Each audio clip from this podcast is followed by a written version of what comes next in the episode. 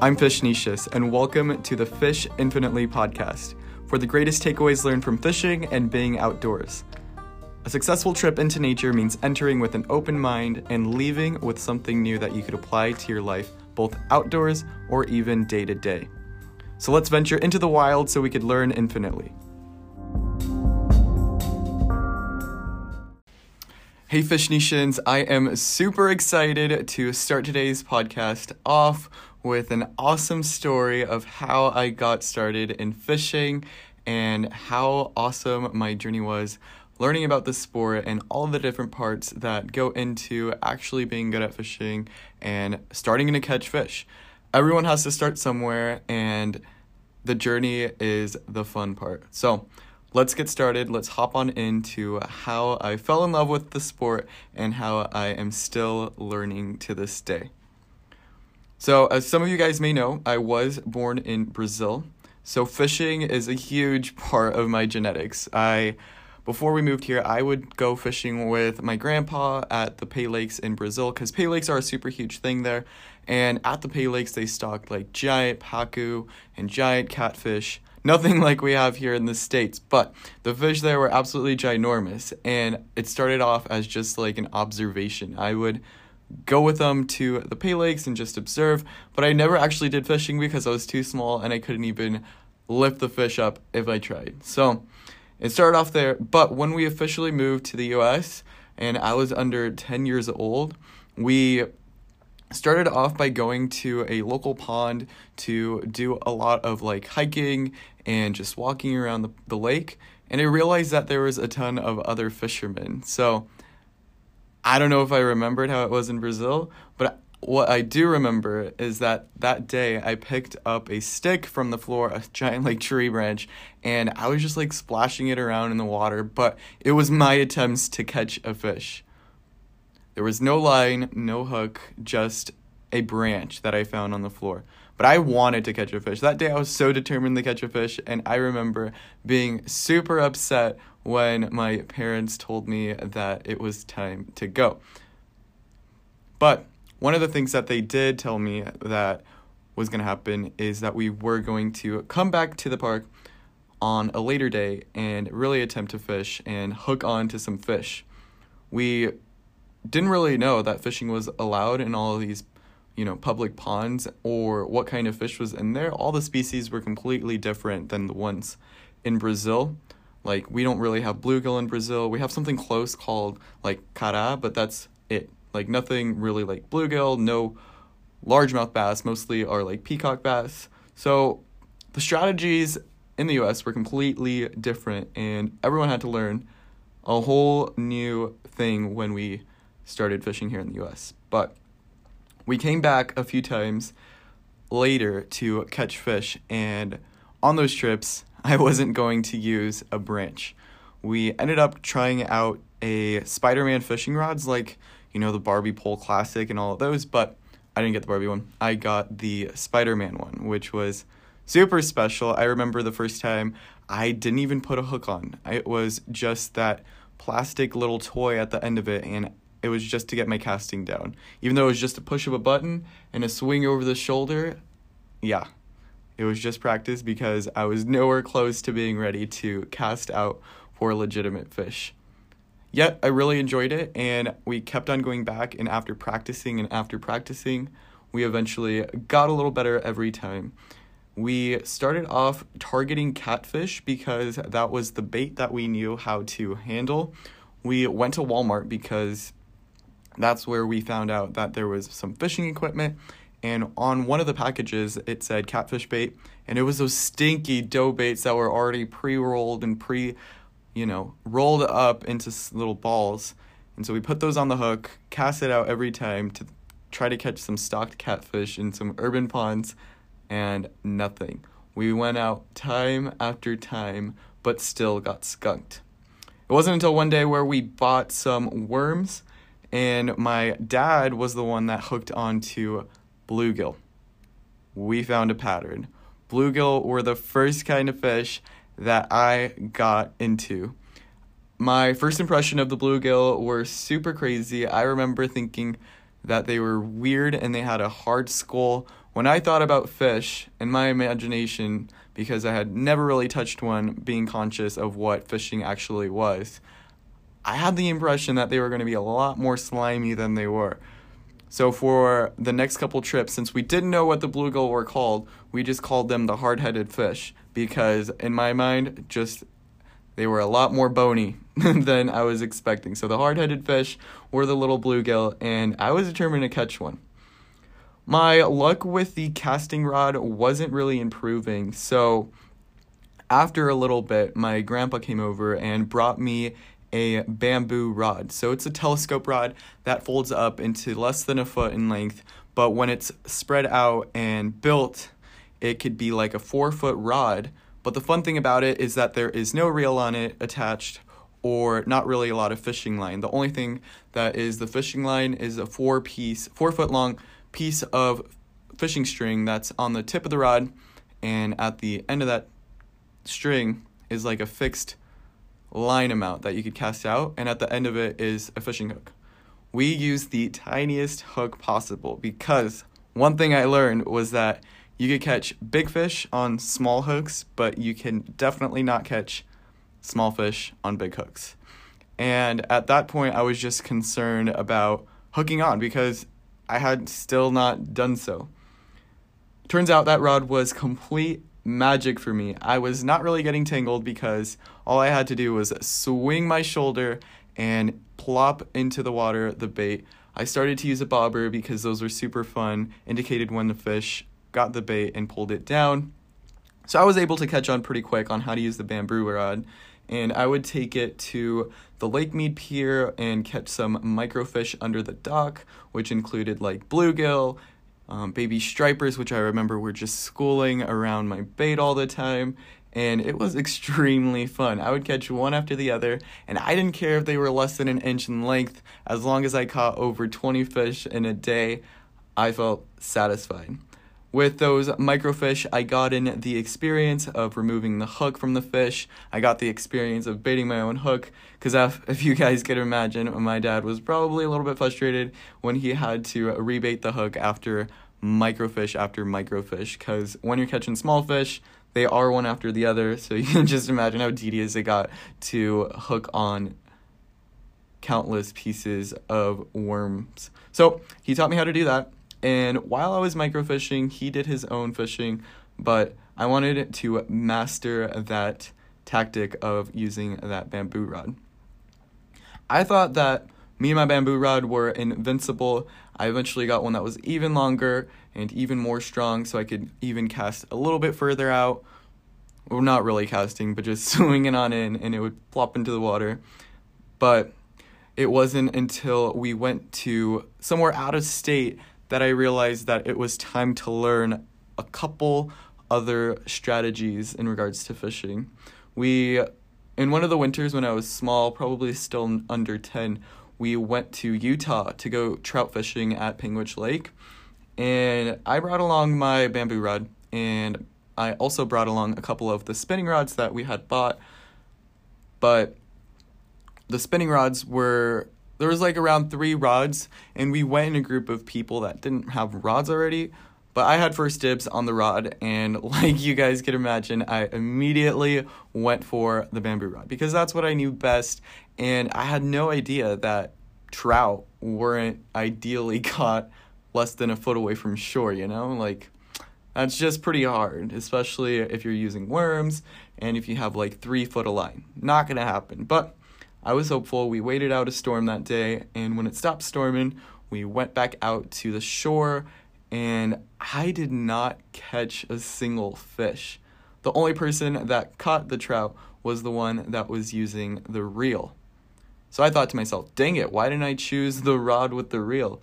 I remember going back to the cabin and tasting the trout and been like, dang, I wish this was the trout that I caught, but it was still pretty good. It was my first taste of trout was at Panguitch, and it kind of opened my eyes to actually get interested in starting to learn real fishing. So we went back to Vegas after that trip and I immediately started seeing how other people were using the real fishing and what difference it made. So I realized at first that we could cast out a lot further, that the fish that they were catching could eat my fish any day. And I was like, okay, let's give this a shot. So when we back we went back to the pier, we went mostly to Lake Mead because that was the closest reservoir to where we lived. And there was a lot of freshwater stripers that ate some shad at Lake Mead and I was like, hmm. So if any of you guys have fished at a pier before, there you know that there are usually other people there and that you're not the only ones. So little observant me found out what the other fishermen were doing to successfully catch the fish, and I would take notes mentally and be like, okay, this is what I gotta do. So I learned how to do a Carolina rig. I learned how to use live bait, but I still didn't have a net. I remember one of the pros at the marina or at the at the pier. His name was David, and it was so cool to see him catch one after the other on live bait. But I had never caught live bait, and you can't really use game fish as live bait in Nevada. And so all the microfish that I was catching included bluegill, included green sunfish, and even baby stripers. Those were all game fish. So I knew not to use those because I'm a super huge rule follower when it comes to the outdoors and everything else. But I was like, how am I going to get a hand on one of these shad? So here I am watching David and his children net up some shad, some live bait, and a couple of them they leave on the shore, and I'm like, first of all, poor fish, they're over there strangling and suffocating in the oxygen. Second of all, the birds are gonna get them if I don't go ahead and scoop a couple from the floor. And third of all, I want to catch some fish. So we had a bucket that we used to wash our hands because the bait that we used was extremely smelly. And I hooked on to those little baby live baits and my dad and I we I ended up catching two of the little baits that were stuck on the shore and we caught some stripers. I was so excited that it worked out and I was determined to keep on using the reel instead of just the bamboo rods. So through practice I ended up implementing the tactics that I learned for striper fishing and I started to fish for other species as well we found out that carp really liked corn, so we had the excellent idea to first start out using baby corn, like the full on corn cobs, but in baby form as bait for carp.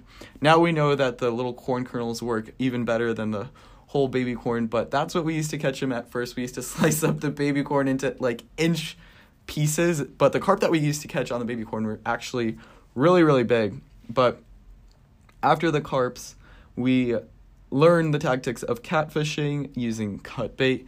We found our local Walmart started to sell frozen anchovies that we could use as cut bait, and those were great for catfish and even some stripers. But eventually, shore fishing got a little bit monotonous, and we were wondering what was around the largest reservoir in the United States, which was Lake Mead. And so we started to rent boats that was an adventure in itself. We wanted to see how fishing was like, not only from the pier, which we already knew like the back of our hands, but from other parts of the shore as well. So we went to the marina and we got a boat to rent, and my aunt came along with us because she has always been along with us in all the adventures in fishing. And there was a really funny story. We weren't really catching fish that day, so I decided to hop into the water.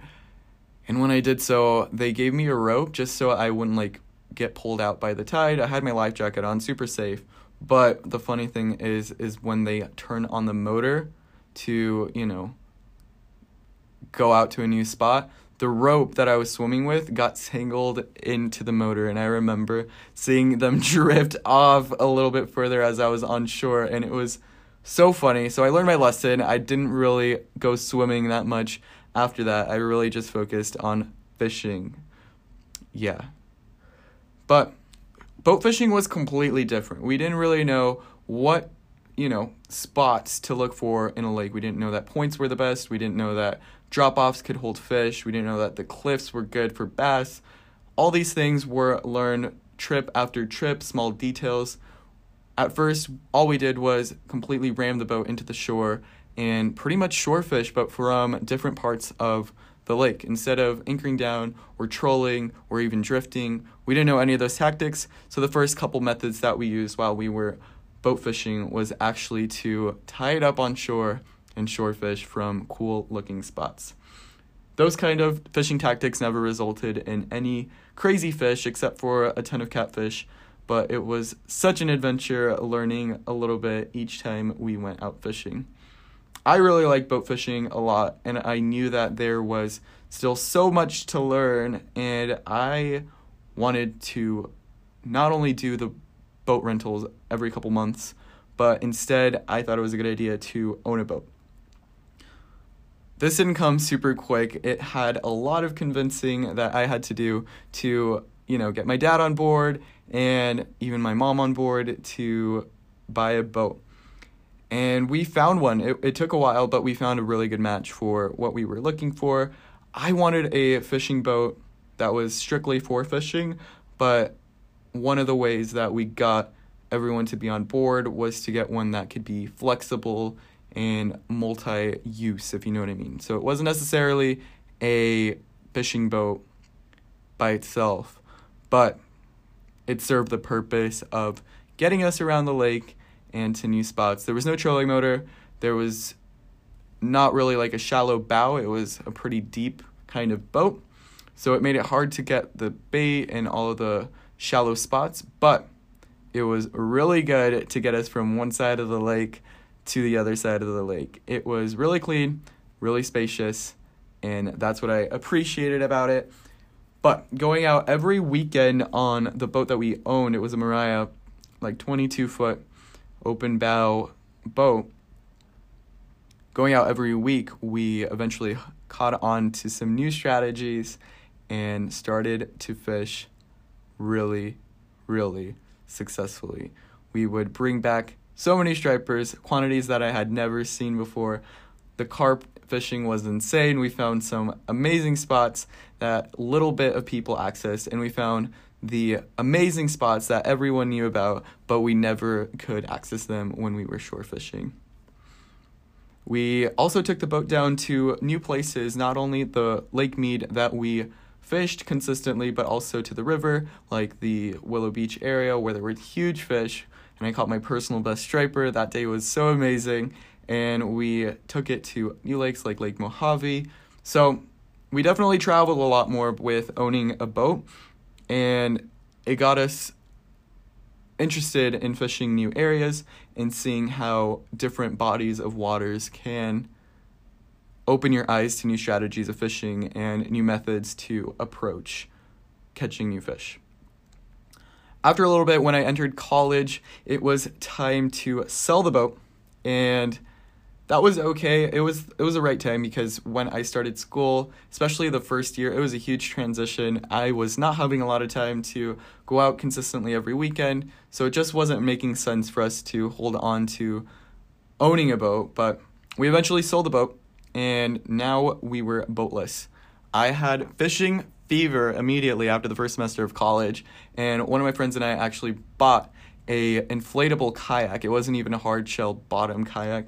It was one of those inflatable kayaks with which was actually pretty sturdy. It was a two-person kayak and we hit up some private ponds. My friend's grandma lived in a private pond and I had never really had a lot of exposure to bass fishing largemouth bass. So that was the other species that I started to learn about was largemouth bass. Yet a completely different approach and a completely different tactic.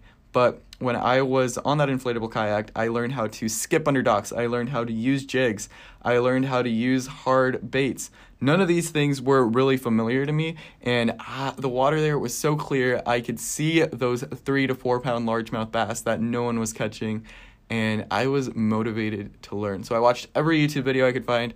I watched, I read every article that was online, magazines, everything I could to soak up as much information about catching some largemouth bass using multiple tactics. I know it changes so much throughout the year, and they're really finicky fish.